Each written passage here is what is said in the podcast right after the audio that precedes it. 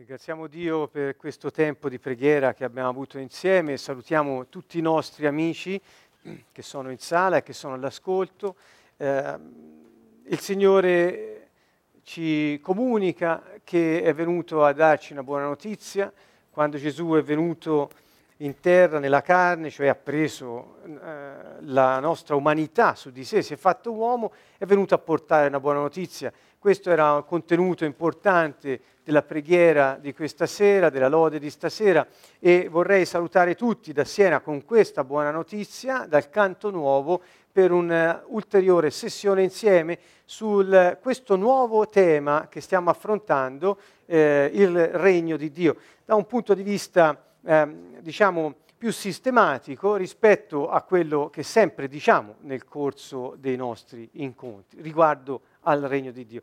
Eh, la volta precedente abbiamo fatto una introduzione un po' generale e ora cominciamo ad addentrarci eh, nelle, nelle, profondità di questo tema. Raccomando a tutti coloro che sono all'ascolto che in qualche modo, tra virgolette, inciamperanno, cadranno dentro questo video, chissà quando, ecco, andate a vedervi tutta la serie completa, compresa anche la sessione della volta scorsa, perché scoprirete che passo passo il Signore eh, vi guida alla, um, alla riscoperta di tutti quegli elementi importanti che riescono ad aprire la nostra vita al suo messaggio, cioè questa buona notizia del Regno dei Cieli. Qual è dunque la buona notizia? Fabrizio stasera ha insistito molto sul concetto della buona notizia che il Signore è venuto a portarci. La domanda è qual è questa buona notizia? Eh, sapete che il termine Vangelo vuol dire buona notizia, cioè sembra strano, ma tradotto vuol dire buona notizia. Eh, il termine italiano Evangelo o Vangelo viene dal greco, che vuol dire buona notizia. Il problema non è eh, la buona notizia, ma è stabilire quale è la buona notizia che Gesù è venuto a portare. Perché lui sicuramente ha portato una buona notizia, ma quale? I Vangeli sono chiari su questo, è la buona notizia del regno dei cieli. E non c'è un altro messaggio, non c'è un'altra buona notizia che Gesù è venuto a portare. Noi lo ridiciamo sempre, questo lo voglio dire ancora con maggior forza, perché sull'errore eh, circa il contenuto, la natura della buona notizia che Gesù è venuto a dare, si sono costruite dottrine e religioni di ogni genere, dico di ogni genere, che hanno finito per snaturare il messaggio che Gesù era venuto a portare, oscurare l'importanza del regno dei cieli e far concentrare l'uomo sui suoi bisogni di adattamento all'ambiente ostile per sopravvivere. Vi eh, renderete conto che eh, strada facendo che tutto quello di cui parliamo non ha niente a che vedere con la religione, è completamente estraneo perché questa buona notizia è la restaurazione del regno di Dio sulla terra attraverso gli uomini che lo eseguono che cioè governano e dominano sulle circostanze della vita e sull'ambiente stesso. Già la volta scorsa un po' ne abbiamo parlato, vediamo di approfondire meglio eh, questa sera. Vedete la prima slide alle mie spalle, ho riassunto un po' il concetto espresso la volta precedente, cioè Dio ha un piano sicuramente, eh, questo lo aveva anche espresso fin dalle prime righe della Bibbia nel libro della Genesi, estendere il suo regno celeste sulla terra attraverso la famiglia dei suoi figli. E il programma era appunto per attuare questo piano creare una famiglia di discendenti che avessero il suo stesso spirito. Ora, quando noi diciamo lo stesso spirito, cerchiamo di togliere ogni afflato, mi dispiace per questa parola, per la, la traduzione, questo eh, questo contenuto un po' eh, che ci porta lontano dalla realtà. Diciamo, lo spirito di cui stiamo parlando è lo spirito di Dio ed è la realtà, è lo spirito della realtà, non è qualcosa di cui si parla in modo vago e teorico. Per cui avere lo stesso spirito di Dio vuol dire avere la stessa profonda motivazione di vita, la stessa natura, la stessa essenza in noi che è quella medesima di Dio. Dunque avere lo stesso spirito in parole povere, voglio tradurlo in un modo comprensibile da tutti, vuol dire eh, fare le cose nello stesso modo in cui le fa Dio. eh, pensare nello stesso modo in cui pensa Dio, parlare nello stesso modo in cui parla Dio, perché anche tra di noi, quando parliamo, si dice che in quell'ambiente c'è uno spirito buono, cioè eh, c'è un modo di fare, un modo di pensare, una ragione profonda di ogni cosa che si riconosce a naso. Non so se avete mai parlato in questi termini, oppure eh, quella persona eh, sta bene di spirito, oppure quella persona ha uno spirito adatto a questa impresa. Eh, avrete tante volte parlato in questo modo delle persone, delle eh, cose, delle circostanze. Che vuol dire? Vuol dire che quando c'è un medesimo spirito, c'è una stessa attitudine di vita, c'è una stessa motivazione di vita, c'è uno stesso scopo di vita che c'è in colui dal quale quello spirito noi abbiamo ricevuto. Quindi avere lo spirito di Dio non è una cosa, è ricevere la sua persona in noi, assumerne le caratteristiche, le qualità, le attitudini, le motivazioni, gli scopi, tutto e comportarci come lui. Questo vuol dire avere lo stesso Spirito di Dio. Ed ecco il suo programma. I miei figli, i miei discendenti sulla terra avranno il mio modo di vivere, vivranno come me, perché del resto sono la mia immagine, funzionano a mia somiglianza. Ecco perché posso estendere il mio regno sulla terra e quando lo estendo sulla terra lo do a loro affinché loro, in mia rappresentanza, nel mio nome, possano esercitarlo per poter soggiogare la terra e coltivare e custodire il giardino. Questo è il piano, il programma, vedete come si attua e quindi la strategia, qui c'è un po' uno scioglilingua che a me piace tanto e che lo, lo riporto ancora una volta ed è questo, governare il visibile, cioè la terra, dal regno invisibile, cioè il cielo, per mezzo dell'uomo invisibile, lo spirito umano, che vive nel visibile, nel corpo dell'uomo, sul visibile e sul pianeta Terra. Ecco, questa è la strategia di Dio. Come estendere il mio regno, i miei figli hanno il mio stesso spirito perché sono fatti a mia immagine e somiglianza e quindi senza, eh, senza altro dovere eh, in questo atto di consegna di delega i suoi figli sul visibile lo rappresenteranno lui che è nel visibile. Padre nostro che sei nei cieli, il Padre è nei cieli, ma gli uomini in terra hanno il suo spirito e si comportano come lui. Dio è re e loro regnano e governano sulla terra. Questo è il piano, il programma e la strategia che Dio ha messo in atto.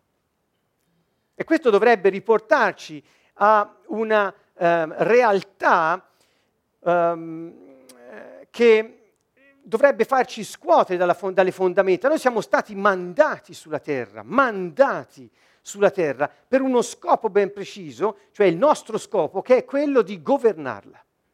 È quello di essere in sella alle circostanze, non starci sotto è quello di non farci portare dalle situazioni della vita, ma è quello di passarci attraverso senza perdere la nostra identità, senza perdere la nostra autorità, senza cedere il nostro potere. Dunque, eh, il regno di Dio è la buona notizia. Vedete, non c'è niente di religioso in questo. I termini che adoppiamo sono termini um, legali, um, in senso lato quasi politici, che ci riportano ad una realtà di un'azione concreta, reale sulla terra attraverso la espressione della realtà spirituale. Dunque non si può comprendere il regno di Dio se non si comprende che tutto ciò che è visibile viene dall'invisibile e che Dio che è spirito vive nei suoi figli perché lo rappresentano e sono ambasciatori del suo governo. Questa è la sua originaria intenzione. Ed ecco qui eh, il primo eh, affondo eh, sulla religione. Ci sarà una sessione interamente dedicata a mettere in contrapposizione il regno di Dio e la religione, perché vedete, tutte le religioni, e dico tutte, hanno fatto di Gesù Cristo, compreso il cristianesimo, tra virgolette, scusate, non, vi, non si offenda nessuno, io non voglio dire ehm, eh, una cosa che porti qualcuno a scandalizzarsi, ma anche nel cristianesimo si è trasformato Gesù in un leader religioso. E questo non è quello che lui è venuto a fare, perché Gesù non è venuto a portare una religione, ma è venuto a riportare un regno che era stato perduto. La realtà è che Adamo non perse una religione, perché non c'era religione, perse la sua capacità di governare l'ambiente e di non farsi dominare dalle circostanze. E Gesù è venuto a riportare questa capacità, non una religione fatta di riti, di dogmi, di rituali, fatta di adattamenti mentali per spirito di sopravvivenza. Quindi chi quando si parla, anche io sento parlare di colloqui, dialoghi interreligiosi, eccetera, e discutono sulla figura di Gesù, sulla natura di Gesù, eccetera, ma certamente che questo ha senso se tutti considerano Gesù un leader religioso.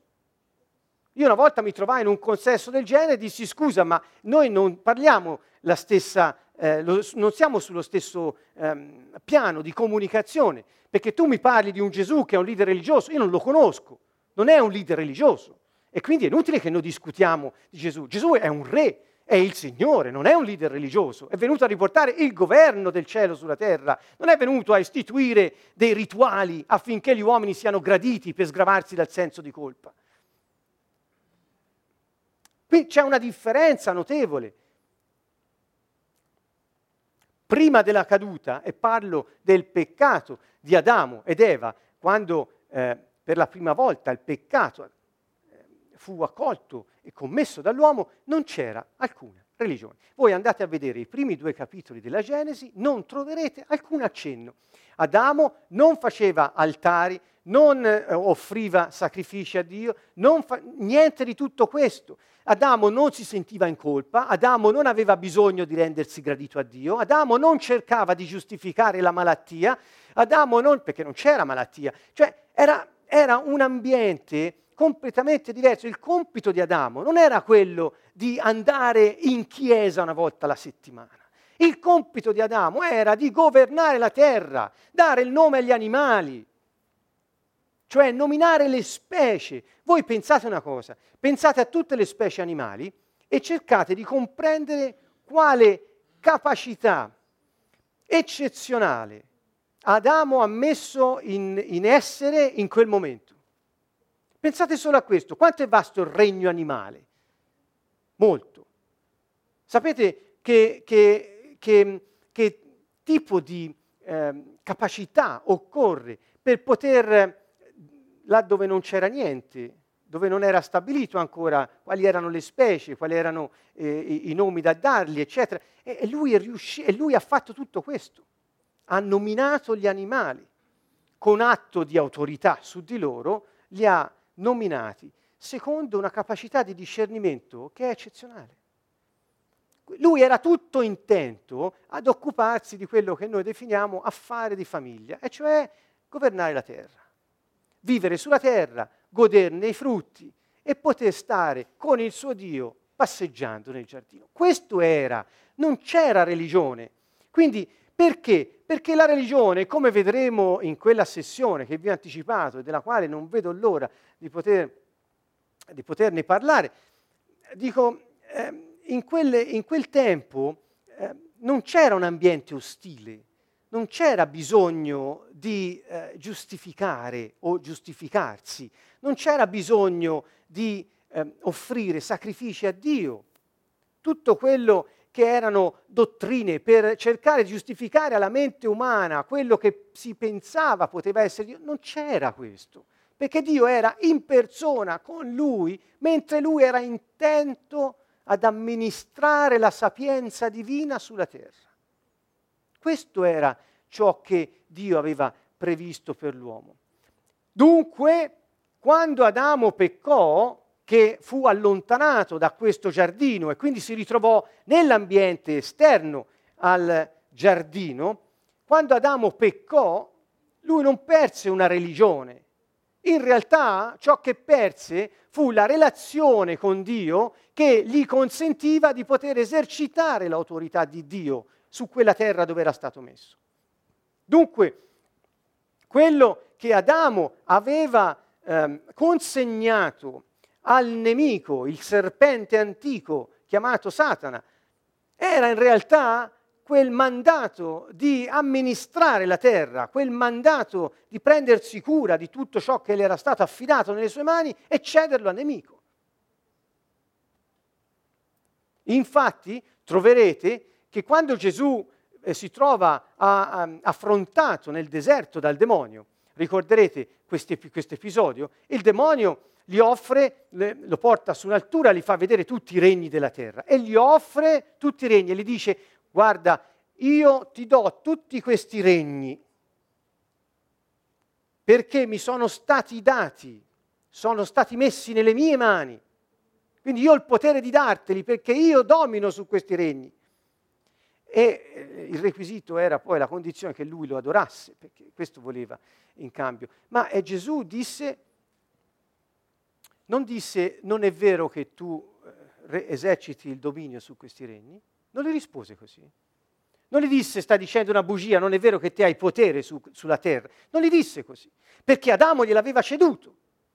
Gli disse piuttosto che si adora soltanto Dio. Perché? Perché soltanto Dio è il Signore.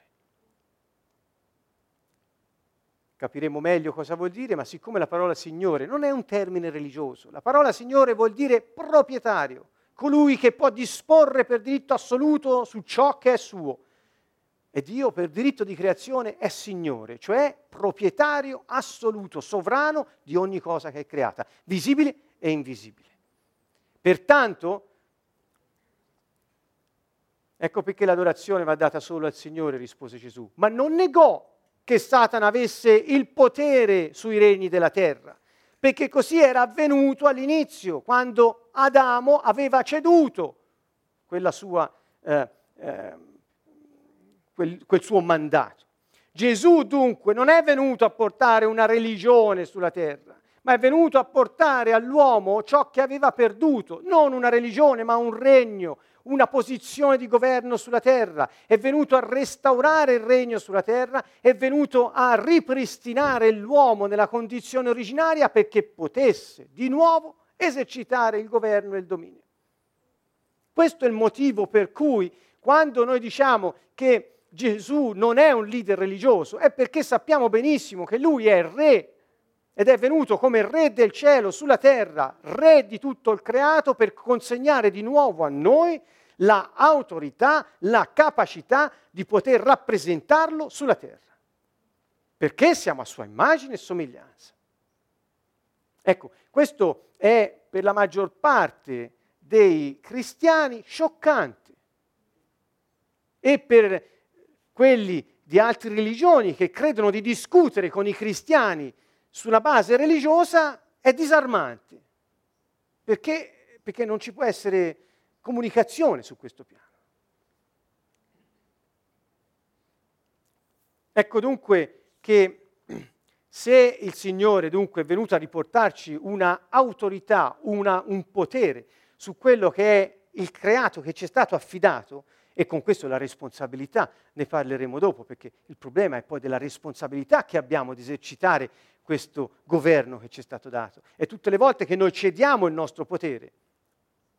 Pensate un esempio, ehm, quando noi permettiamo ad altri di manipolarci. Quindi noi stiamo cedendo il nostro potere. Basta questo per arrendersi alle circostanze, per arrendersi a qualcosa che Dio non vuole. Eppure ci arrendiamo e dichiariamo che siamo incapaci di esercitare il nostro potere.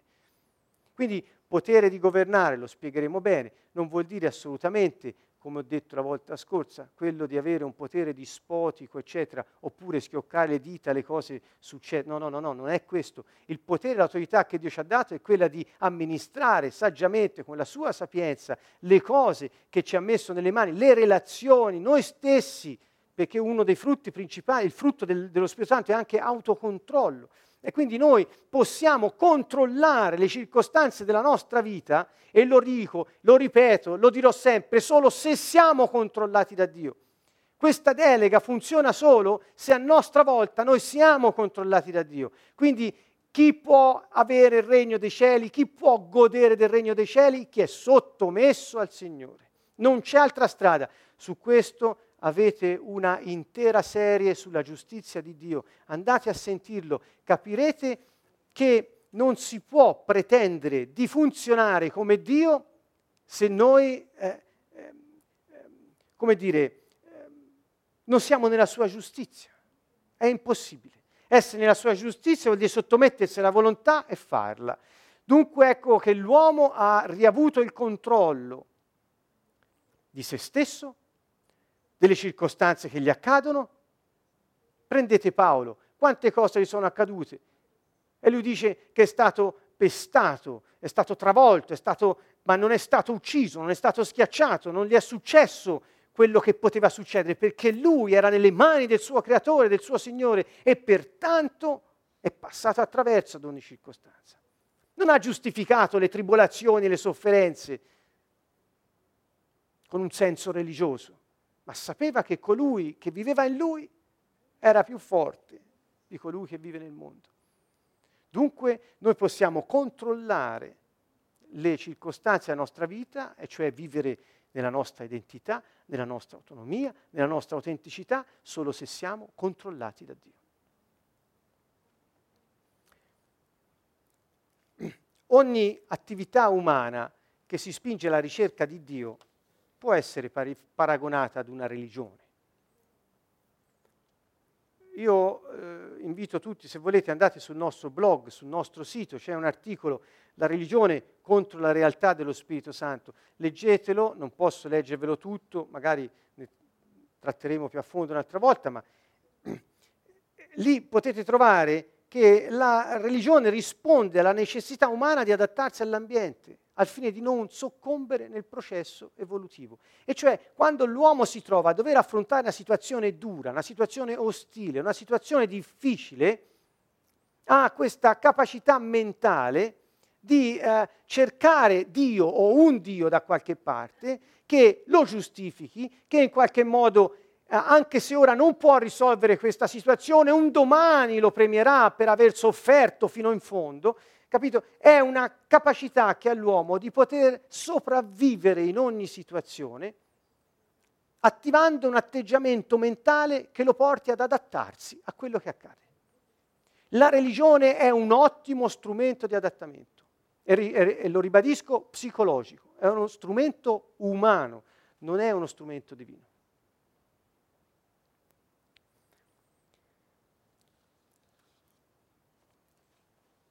La religione ha poco a che vedere con Dio, non parla della relazione tra Dio e gli uomini. Pensate, noi diciamo che possiamo esercitare l'autorità e il potere di Dio poiché Lui vive in noi e noi in Lui.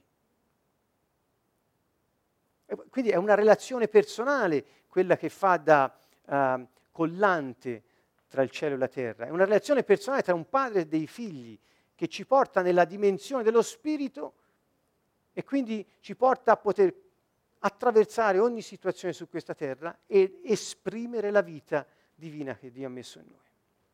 Dunque ha poco a che vedere con Dio. Per alcuni è un sistema, per altri è un fattore genetico addirittura, per altri è un insieme di meccanismi psicologici che, ricercando un certo Dio o perfino in mancanza di Dio, offre all'uomo una possibilità di sopravvivenza. Non posso risolvere questo problema, mi adatto, me lo faccio piacere, dopo morto forse sarò ricompensato. Questo è uno dei modi che ha la religione per poter affrontare i problemi della vita. Al contrario, Dio è venuto a darci l'autorità e il potere di passare attraverso ad ogni problema. Lui vive in noi, tutto è possibile a coloro che che credono che sono presso Dio, perché tutto è possibile a Dio, che vive in noi, che crediamo in Lui, e quindi è una unione, una comunione perfetta tra il Padre e i Suoi figli su questa terra. La buona notizia di Gesù non era vi riporto il regno e basta, perché tutti aspettavano la restaurazione di un regno per Israele, la venuta di un uomo mandato da Dio, un uomo, non Dio, mandato da Dio, Messia, che avrebbe ristabilito il regno. Per loro la venuta del Messia e quindi questo regno terreno che gli sarebbe stato ridato era buona notizia, ma la buona notizia non era quella. La buona notizia era che ora quella autorità, quel potere che spetta al re sulla terra è ridato ai figli del re sulla terra che avendo il suo stesso spirito possono funzionare come lui. Questa è la buona notizia. E, e Gesù, Dio, che si è fatto uomo, è venuto a dimostrarlo, cioè come uomo pieno del suo stesso spirito, ha esattamente dimostrato come un uomo pieno di Spirito Santo può vivere regalmente da re su questa terra. Ma io non, non, non, non dico cose strane. Gesù ha, no, non ha mai cercato di adattarsi all'ambiente soffrendo le circostanze. L'ho detto l'altra volta, lo ridico. Gesù ha camminato sulle acque. Gesù ha seccato alberi che non portavano frutto. Gesù ha, ha, ha preso i soldi da, dai pesci, Gesù ha sfamato migliaia di persone eh, con niente.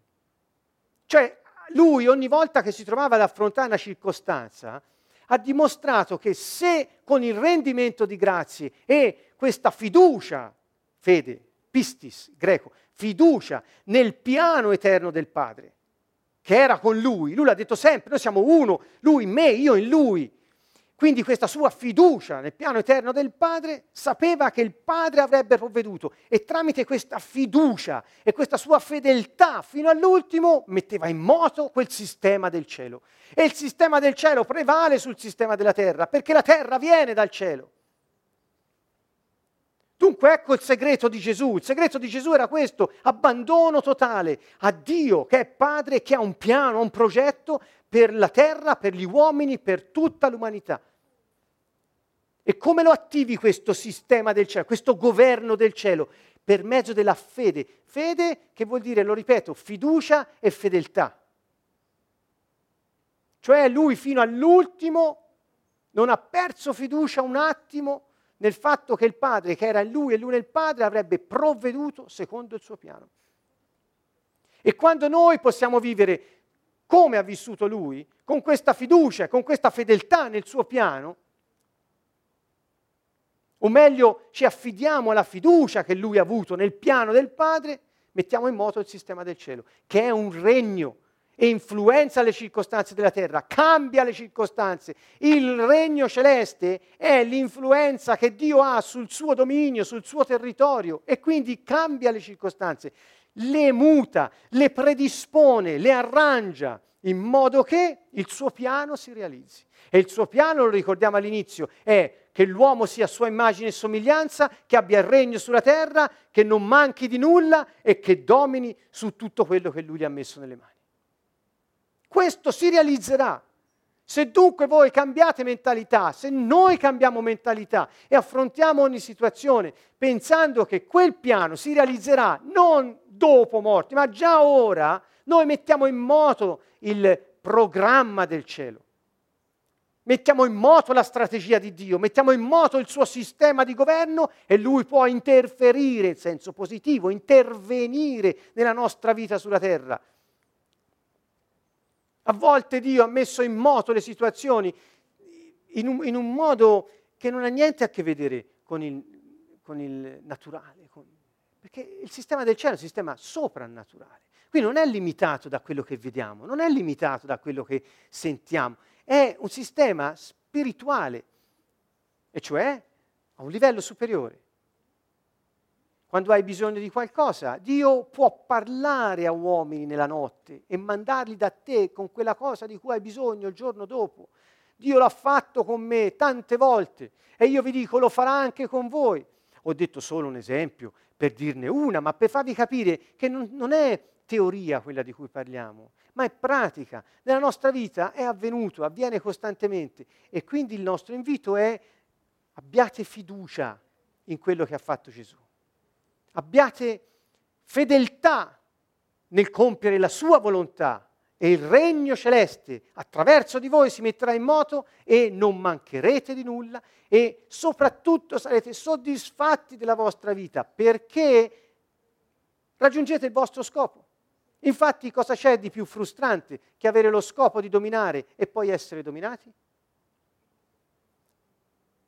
Pensiamo a una cosa, scusate un attimo soltanto, non divago, ma è un, è un minimo accenno.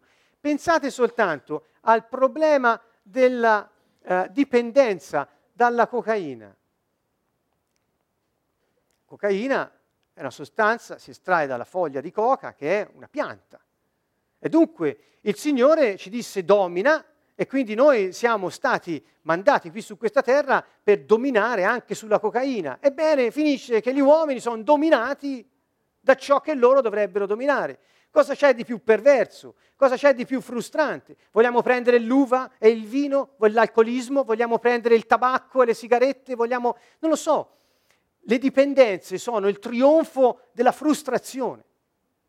Perché l'uomo che è ha in sé uno spirito di dominio, si trova ad essere dominato. Non solo, nella sua incapacità di esprimere lo spirito di dominio che ha, si trova ad essere dominato anche da altri uomini. E si trova a voler dominare altri uomini manipolandoli. Perché? Perché non puoi controllare le circostanze. E allora che cosa fai? Cerchi di addrizzare la situazione, di sistemare le cose manipolando le persone affinché le situazioni vadano nel verso che hai pensato. Questo non è il governo di Dio. Dio non manipola mai nessuno. Questa non è l'immagine di Dio nazione, questa non è la somiglianza che abbiamo con Dio. Questa è l'espressione di un potere satanico, demoniaco. Dunque, L'uomo ha da sempre cercato di non soccombere, di adattarsi, perché il nostro spirito di sopravvivenza, e uso questa parola spirito in modo atecnico, è, è forte ed è anche eccezionale quanto siamo capaci di adattarci alle situazioni. Ma quando noi ci adattiamo alle situazioni perché dichiariamo il nostro fallimento nell'essere chi siamo, e cioè non le controlliamo perché ci riteniamo incapaci di farlo, allora quello non è uno spirito di adattamento uh, fine alla vita, ma uno spirito di adattamento fine alla sconfitta. E io a questo non ci sto. E questo, Gesù a questo non c'è stato. E lui è venuto a riportarci la capacità di essere chi siamo. Dunque, quando una persona che nella sua genuinità, nella sua buona fede ha cercato Dio e ha trovato religioni, ora può sentire la buona notizia, che è questa. Non mi devi più cercare, perché io verrò a cercare te, vengo a trovarti. Questo è il cristianesimo, è, nat- è questo, cioè Dio si è fatto uomo. Questo sforzo dell'uomo di cercare di raggiungere Dio per poter uscire dai problemi della terra e quindi astrarsi e quindi immaginarsi un piano parallelo di vita che in qualche modo è al di là dei problemi della terra, fa sì che Dio non sia parte della vita delle persone e che le persone per tutta la vita continuino a cercarlo. Gesù è venuto a dire questo è finito, perché Dio è venuto a cercarti e sono io e ti ho riportato la capacità originaria che avevi di essere nella posizione di governo, prima di tutto su te stesso e poi nelle circostanze della vita. Dio ha risolto da sé invece di lasciare che l'uomo subisse una frustrazione continua nella ricerca eh, di, di, questo Dio da qualche parte, costruendosi dottrine e inventando rituali, perché senza quelli non funziona, rituale è ciò che si fa ripetutamente, sempre nello stesso modo, perché se non lo fai o non lo fai in quel modo, non funziona. Quindi se non, se non c'è un certo rituale, Dio non c'è, Dio non è con te, Dio non ti ascolta. Se lo fai bene, anche senza partecipazione senza fede, funziona di per sé e quindi Dio ti apre la sua porta. Questo è il concetto del rituale religioso, che è una assoluta contraddizione rispetto al concetto della relazione che Dio ci chiama ad avere con Lui. Dunque, lo ripeto, il, il, il, il programma di Dio non era, vedete qui, non era quello di formare una religione. I, le religioni di oggi come quelle di ieri e di sempre, sono come dei circoli, sono come delle, eh, delle associazioni dove ci si ritrova condividendo quello spirito religioso, in realtà.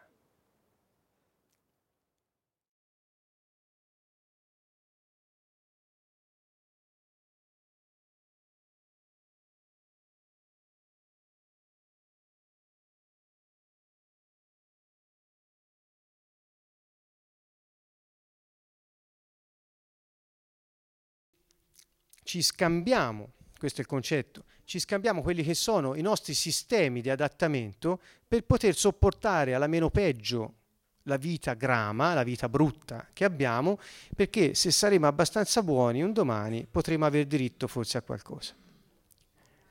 Ecco, in queste situazioni, per soddisfare loro, il loro desiderio di trovare Dio e sfamare questo desiderio, cercando di adattare anche l'immagine di Dio, gli uomini si riuniscono formando religioni, come dei club specializzati in questo. Ma eh, Gesù non è venuto a fare questo.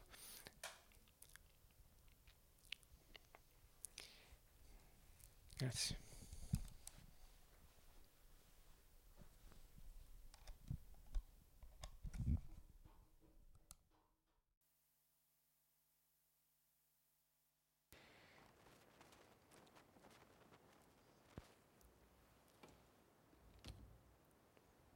E da questo possiamo vedere che è molto semplice riuscire a trarre queste conclusioni, cioè Dio vuole dei figli e non dei salariati, cioè non gente che lavori per lui per soddisfare la sua fame di adorazione o eh, persone che si guadagnino la pagnotta lavorando duramente e non avendo poco nelle mani.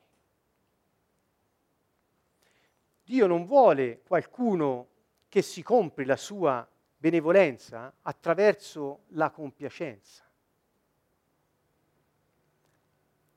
Dio non cerca qualcuno a cui dare un salario perché ha fatto qualcosa e scordarsene il giorno dopo.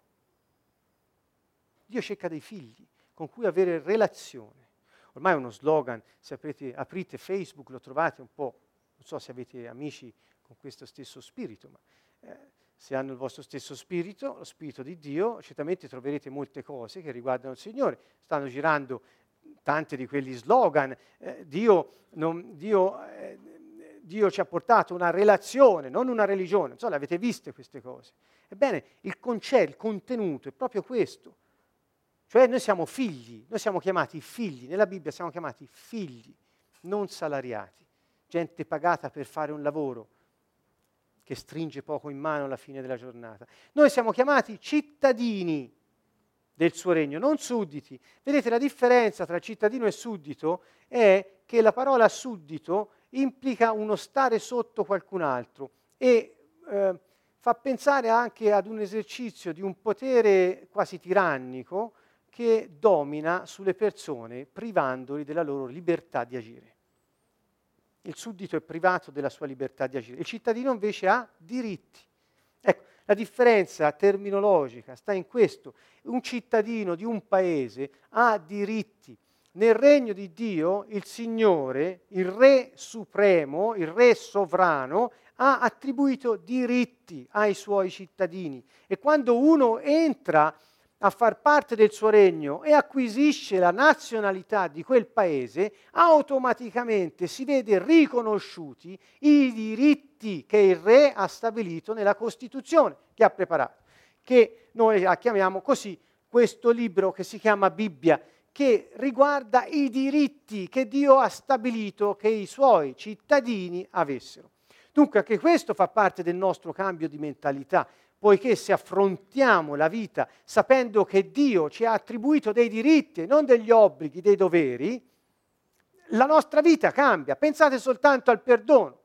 Fabrizio ci ha parlato della donna adultera e del perdono durante la lode che abbiamo fatto prima di iniziare questo eh, insegnamento. Ebbene, eh, chiaramente perdonare è un diritto dell'uomo, non è un dovere. Perché è un diritto? Perché ne abbiamo la capacità. Ogni diritto è, sta nella capacità attribuita al soggetto di esercitarlo. Ascoltate, forse è un po' difficile, spero di no, un po' giuridico, ma è un po' anche il mio lavoro. ogni diritto può essere attribuito ad una persona, ed esercitato, in quanto quella persona ha la capacità di esercitarlo. Ogni, ogni, prendete il nostro ordinamento italiano, attribuisce diritti in quanto le persone hanno una capacità giuridica e una capacità di agire, sono concetti diversi, ma per esercitare quei diritti. Non c'è legislatore che attribuisca diritti senza riconoscere la capacità di esercitarli. Perciò se Dio dice che noi siamo chiamati a perdonare è perché ne abbiamo la capacità e quindi è un nostro diritto. Laddove c'è capacità c'è diritto e laddove c'è diritto, cari amici, non c'è paura, ma c'è responsabilità cosciente e consapevole che porta al progresso e al miglioramento della vita di tutti. Dunque, se perdonare è un nostro diritto, quando noi non lo esercitiamo, non siamo cattivi verso Dio, noi siamo semplicemente ehm, eh, soggetti che nel nostro paese non esercitano i loro diritti.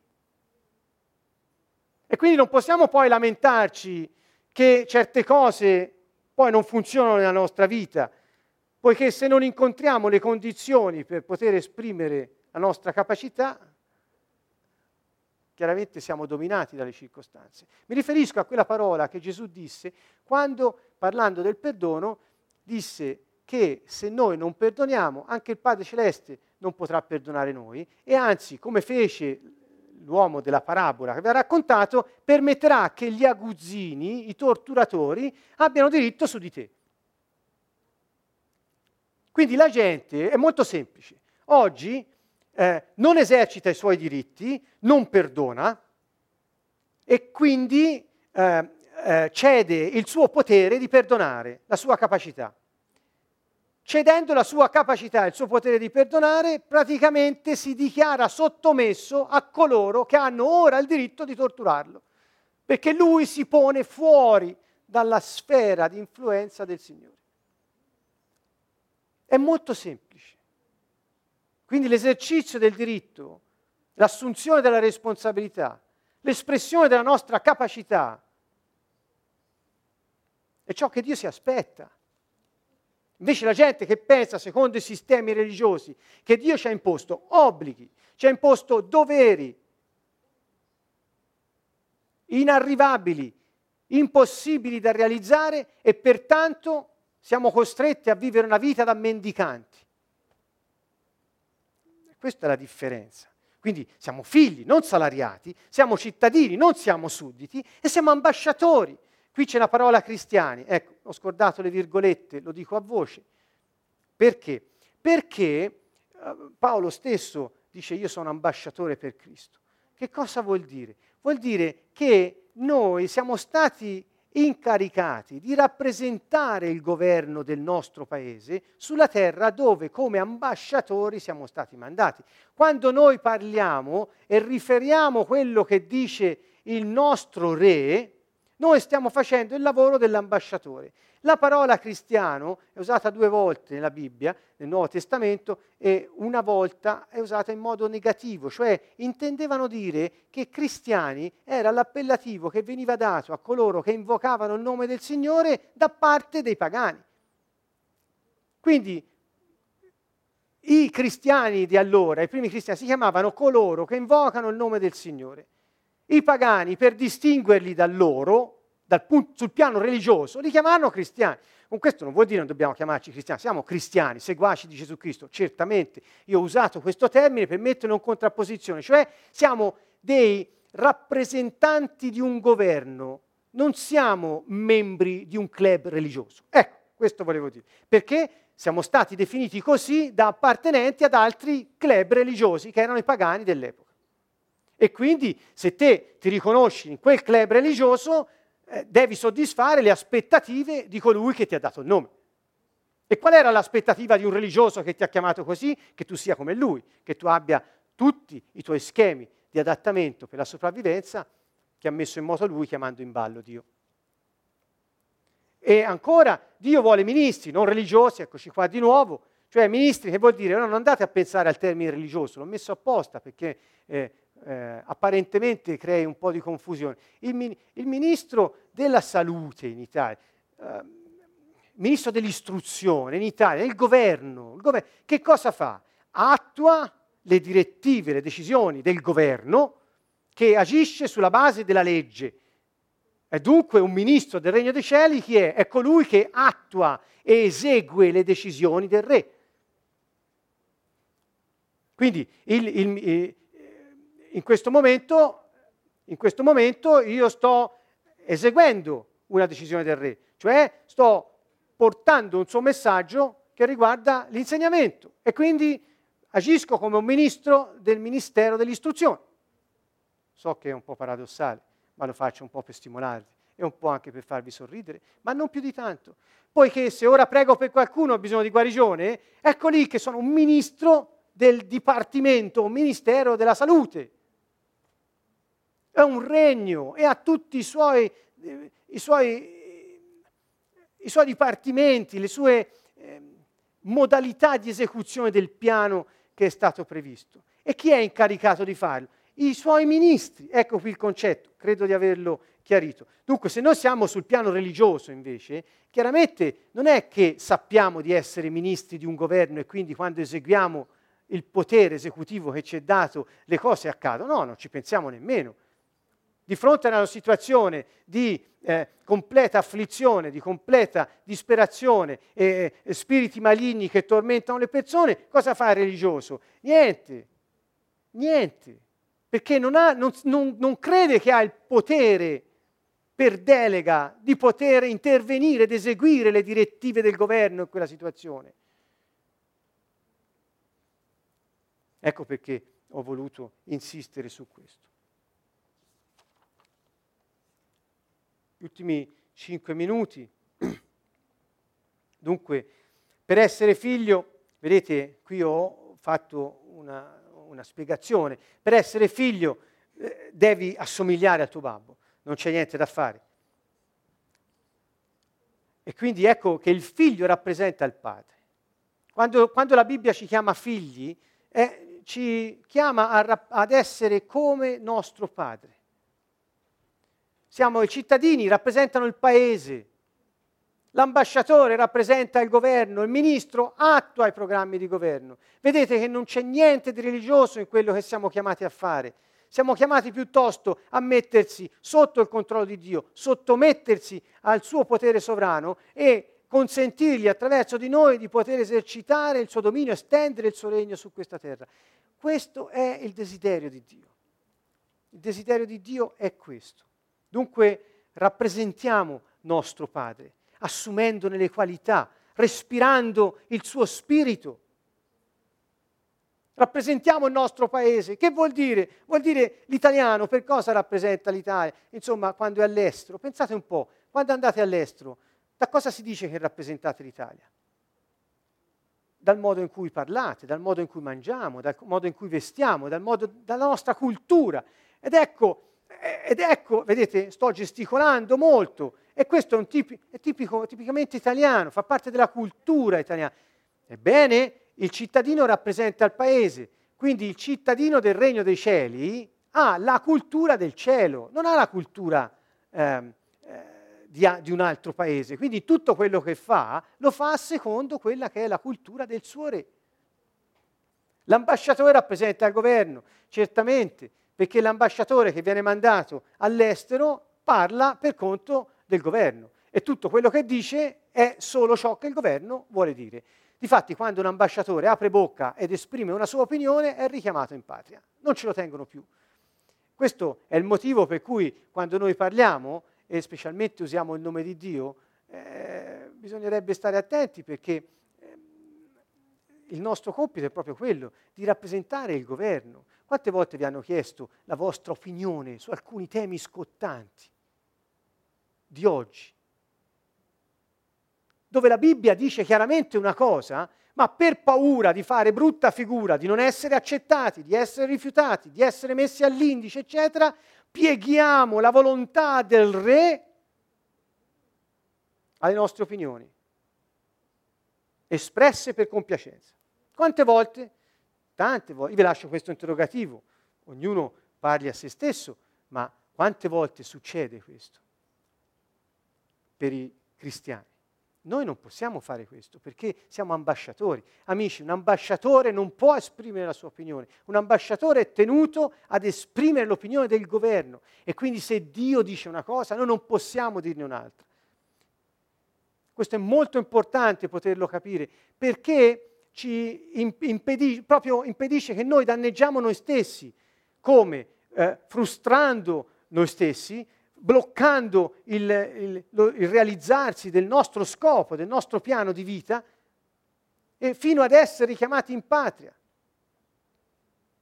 Il ministro attua i programmi di governo, l'ho già detto prima, e quindi in ogni campo, in ogni area, pensate che quando vi mettete a pregare, a insegnare, a parlare, a dar consigli, ad ascoltare, state attuando i programmi del governo celeste. Dunque, se noi non conosciamo nostro Padre, se noi non conosciamo cosa pensa il Re, se noi non conosciamo cosa fa il Re, come possiamo noi parlare per Lui e agire per Lui? Gesù diceva, mio Padre opera sempre e anch'io opero. Cioè quello che fa Lui lo vedo fare a Lui e io lo faccio qui vedete che c'era una relazione così intima tra di loro, tale che l'uomo in terra faceva esattamente quello che Dio voleva in cielo e dunque era impossibile che l'impatto di quello che lui faceva in terra non fosse un impatto soprannaturale.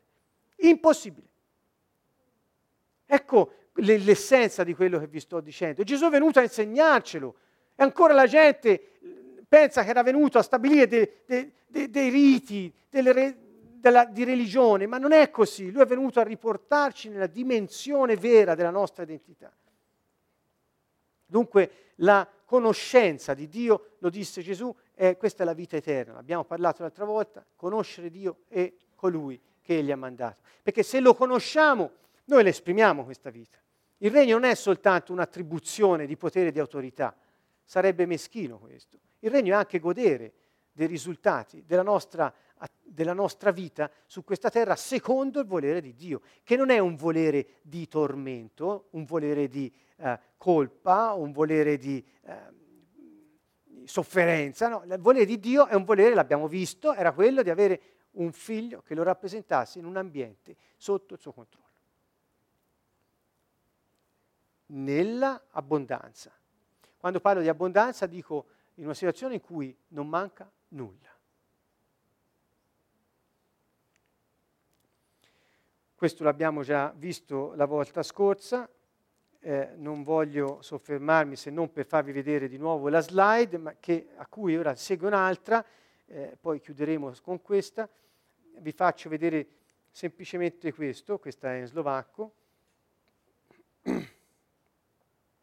Ah, voglio precisare, vedete qui, il cielo governa sulla terra non direttamente, ma attraverso l'uomo. E l'uomo qui è lo spirito umano in un corpo visibile. Questo esprime l'azione di Dio sulla terra.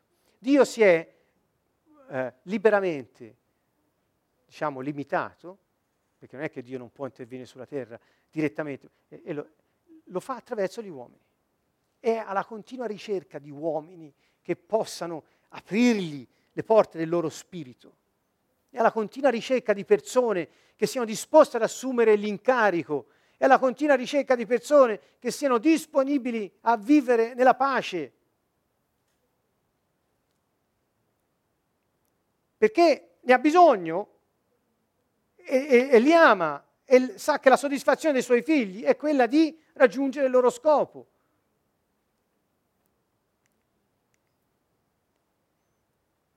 Il Re invisibile, Padre nostro che sei nei cieli, il Signore Gesù si è seduto alla destra del Padre nei cieli, lo Spirito di Dio è stato mandato da noi. Questo Re invisibile governa e stabilisce standard. Attenzione, stabilisce standard è un concetto molto importante, lo vedremo, però come stabilisce gli standard? Attraverso l'uomo. Quindi se noi non sappiamo chi siamo e non sappiamo che abbiamo il potere di stabilire standard, perché Lui vive in noi ed è Lui il Re, e non lo facciamo, a Dio manca il canale d'uscita. Lui governa e stabilisce standard e governa l'invisibile ed è proprietario del visibile. Quindi muovendo lo spirito governa la terra attraverso l'uomo che lui stesso ha creato a sua immagine e somiglianza ed è proprietario del visibile. Su questa parola ci fermiamo e ci rimandiamo alla volta prossima per poterla approfondire. Proprietario, ricordate, vuol dire Signore. Quindi già da stasera vi dico, quando pregate, e pregate con quella parola Signore, e pensate e traducetela con proprietario. Vedete un po' se vi cambia quello, il senso di quello che dite. Quando lo invocate, dite Signore, proprietario della mia vita, proprietario di tutto il creato, proprietario di ogni cosa. Ecco, vi rivolgete a colui che è sovrano, che governa e pone standard a cui nessuno può sottrarsi e lo fa come proprietario di tutto il visibile, delegando questa azione di governo agli uomini che lui stesso ha creato, sua immagine e somiglianza. Bene, è con questo pensiero sulla parola Signore e proprietario che eh, ci lasciamo. Sappiate che parleremo di proprietà privata, che è un concetto inventato dagli uomini. In realtà nessuno di noi è proprietario di niente, ma siamo solo dei buoni amministratori, incaricati di, da Dio di amministrare le sue cose. Quindi preparate a sconvolgervi, preparatevi ad abbandonare idee velletarie sui concetti di proprietà privata e di indipendenza perché eh, sono parole nel regno dei cieli proibite, nel senso che noi non siamo proprietari di niente e ogni volta che noi cerchiamo l'indipendenza ci allontaniamo da Lui e ci mettiamo sotto la dipendenza di qualcun altro. Quindi sono due concetti molto importanti che affronteremo insieme. Beh, quindi con questo chiudiamo per stasera, ringraziamo Dio per tutto quello che ci ha dato e per il frutto che porterà quello che ci siamo dati tutti insieme questa sera. Vi rimandiamo a mercoledì prossimo per un'altra sessione sul regno di Dio e il nostro personale incarico. Siena, Canto Nuovo, vi salutiamo nel Signore. Il proprietario